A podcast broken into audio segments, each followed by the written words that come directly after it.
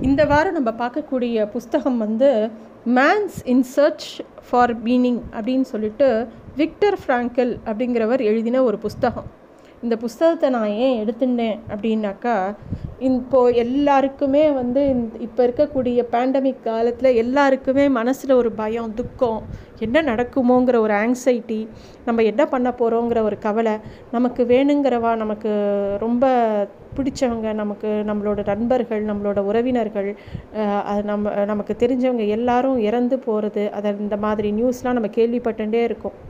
அது வந்து நம்ம வந்து சேஃபாக இருந்தால் கூட நம்ம மனசை வந்து பாதிச்சுட்டே இருக்குது இது ஒரு பக்கம் இருக்க அந்த களத்தில் வேலை பண்ணக்கூடிய எத்தனையோ பெயருக்கு மனசு ரொம்பவே பாதிக்கப்பட்டிருக்கும்.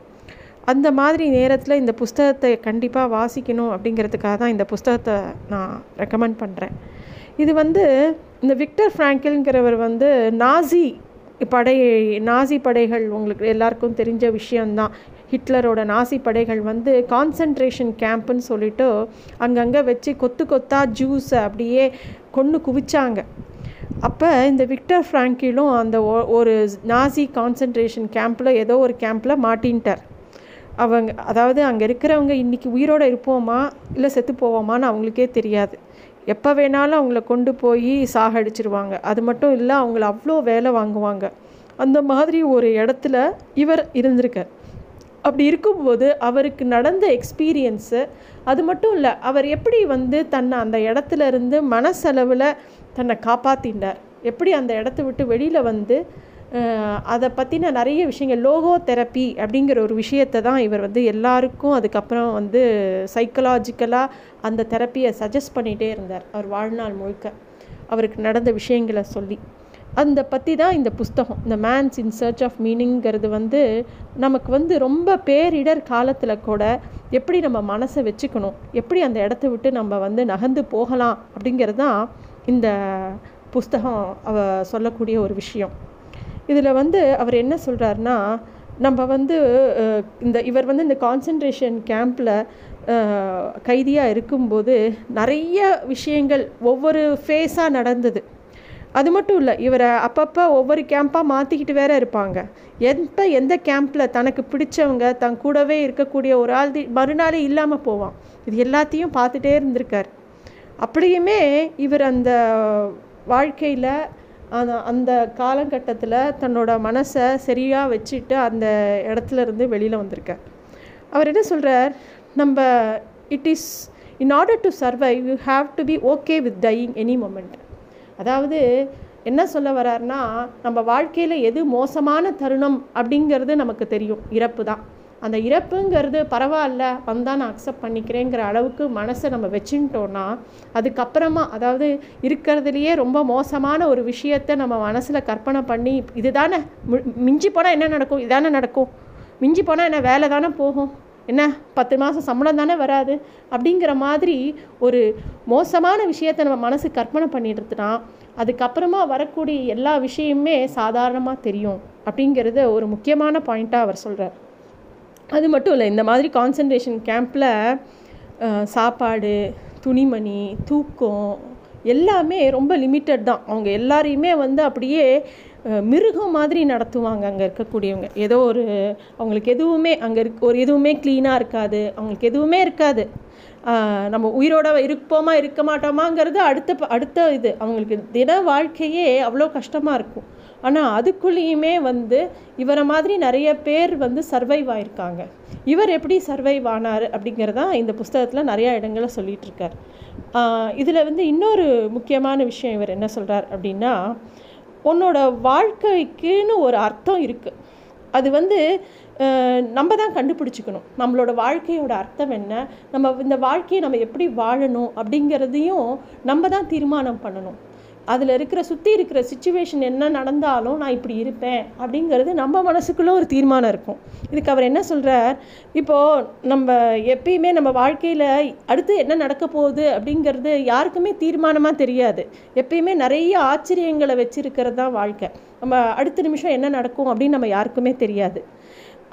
இவர் என்ன சொல்கிறாரு இப்படி தான் நடக்கும் அப்படின்னு தீர்மானமாக எதுவுமே சொல்ல முடியாத ஒரு வாழ்க்கை இது. அதில் நம்ம ஒரு அர்த்தத்தை நம்ம தான் தேடிக்கணும்.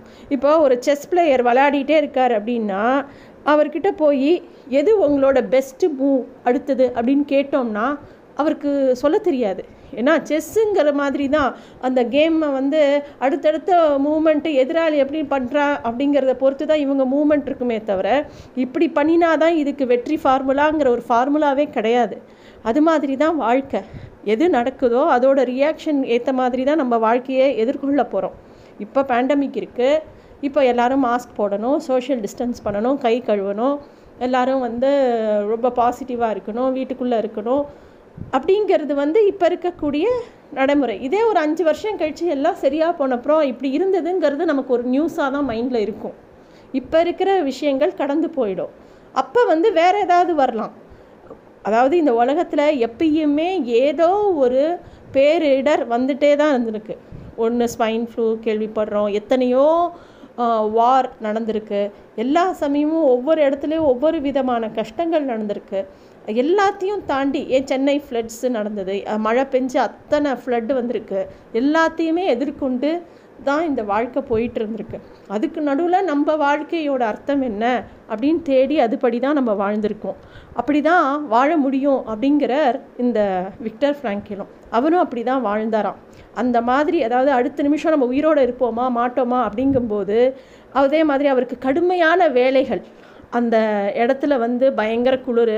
குளிரான இடத்துல வந்து செருப்பு போட விட மாட்டாங்க. ஐசியாக இருக்கும் ராக்கெலாம் அது மேலே நடந்து போகணும். மணிக்கணக்காக நடக்கணும் எக்கச்சக்க வேலை கம்மியான சாப்பாடு அந்த மாதிரி இடத்துல அவர் என்ன பண்ணுவாராம் அவருக்கு பிடிச்ச விஷயங்களை மனசில் எப்பயுமே நினச்சிட்டு இருப்பாராம். அவருக்கு அவர் ஒய்ஃப் மேலே பெரிய காதல். எப்பயுமே தன்னோட ஒய்ஃபை நினச்சிட்ருப்பாரு தனக்கு பிடிச்சவங்கள நினச்சிட்ருப்பாரு தான் என்ன பண்ணணும்னு நினைக்கிறோமோ அதை நினச்சிக்கிட்டு இருப்பார். இப்படியே அவரோட மைண்டை வந்து ஃபிசிக்கலாக தான் அங்கே இருப்பாரே தவிர மென்டலாக அவர் அந்த இடத்துல இருந்ததே இல்லையா அதுதான் வந்து முக்கியமான ஒரு விஷயமாக இந்த புஸ்தகத்தில் சொல்கிறார் நம்ம என்ன தான் சுற்றி எவ்வளோ பேரிடர் நடந்தால் கூட நம்ம மனசில் நமக்கு பிடித்த விஷயங்களை ரொம்ப ஆழ்ந்து யோசித்து அதோடையே இருந்தோன்னா சுற்றி இருக்கிற எந்த விஷயமும் நம்மளை தாக்காது அப்படிங்கிறார். அதே மாதிரி இன்னொரு பாயிண்ட் என்ன சொல்கிறான்னா try to force your fears to come true to make them go away அப்படிங்கிறார். இது ரொம்ப முக்கியமான பாயிண்ட் இது ரொம்ப சாதாரணமாக தெரியும் சொல்லும்போது. அதாவது என்ன சொல்கிறாருன்னா உனக்கு ஒரு விஷயம் பயமாக இருந்தால் அதை கற்பனை பண்ணிப்பார் இல்லை அதை அப்படியே நிஜமாக்கி பாரு. இப்போ வந்து நம்ம ஃப்ரெண்டுக்கு முன்னாடி நம்மளை யாராவது அசிங்கமாக நம்ம பேரண்ட் திட்டினா நமக்கு ரொம்ப அசிங்கமாக இருக்கும் வெக்கமாக இருக்கும். இல்லை ஏதாவது மொட்டை மாடியிலேருந்து எட்டி பார்த்தா பயமாக இருக்கும். ஏதோ ஒரு பயம் இருந்துகிட்டே இருக்கும் இல்லையா? அந்த பயத்தை ஃபேஸ் பண்ண சொல்கிறார் அதை பயத்தை ஃபேஸ் பண்ணினா நம்ம நினைக்கிற அளவுக்கு அது பயமாகவே இருக்கானா அது வந்து ரொம்ப முக்கியமான ஒரு விஷயம். இப்போது நம்ம வந்து ஹாஸ்பிட்டல்னால் பயப்படுறோம். நமக்கு பிரி பிரியமானவங்க யாரோ ஹாஸ்பிட்டலில் அட்மிட் ஆகிருக்காங்க நம்ம அந்த இடத்துல இருந்து அவங்கள காப்பாற்றுற வரைக்கும் அந்த பயம் நம்மளுக்கு தெரியவே தெரியாது.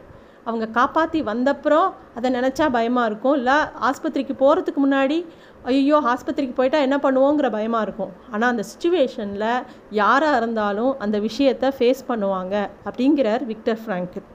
இந்த புஸ்தகத்தில் அவர் வந்து நிறைய விஷயங்கள் சொல்கிறார் இந்த இது கான்சன்ட்ரேஷன் கேப்பை விட்டு வெளியில் வந்தப்புறம் தான் இந்த லோகோ தெரப்பிங்கிறத ரொம்ப பிரசித்தமாக எல்லா சைக்காலஜிஸ்ட்டும் ஃபாலோ பண்ண ஆரம்பித்தாங்க அதாவது வாழ்க்கையில் அவங்கவுங்க அவங்களோட மீனிங்கை அவங்களே தேடிக்கணும் அப்படிங்கிறதுக்கு நிறையா ப்ராசஸ் இருக்குது இதை நிறையா இடங்களில் அப்ளை பண்ணியிருக்காங்க. ரொம்ப பாசிட்டிவான புக்கு இது. இதை படித்தோன்னா நம்மளோட கஷ்டம்லாம் ஒன்றுமே இல்லை அப்படின்னு தோணும். இது இந்த புஸ்தகம் படிக்கிற மாதிரி நம்ம எந்த புஸ்தகம் படிக்கும் போதுமே அதுவும் இந்த மாதிரி லைஃப் லெசன்ஸு இல்லை ஆட்டோபயோக்ராஃபிலாம் படிக்கும்போது அவங்க என்ன ஃபேஸ் பண்ணாங்களோ அதை பார்க்கும்போது நம்ம பார்க்குற விஷயங்கள்லாம் ரொம்ப சாதாரணமாக தெரியும். அண்டு நம்ம அதை கடந்தும் போகும். இதுவும் கடந்து போகும். இந்த புஸ்தகம் வந்து ரொம்ப நல்ல புக்கு எல்லோரும் வாசிக்கலாம். நெட்டில் ஃப்ரீயாக கிடைக்குது இந்த புக்கு தேங்க்யூ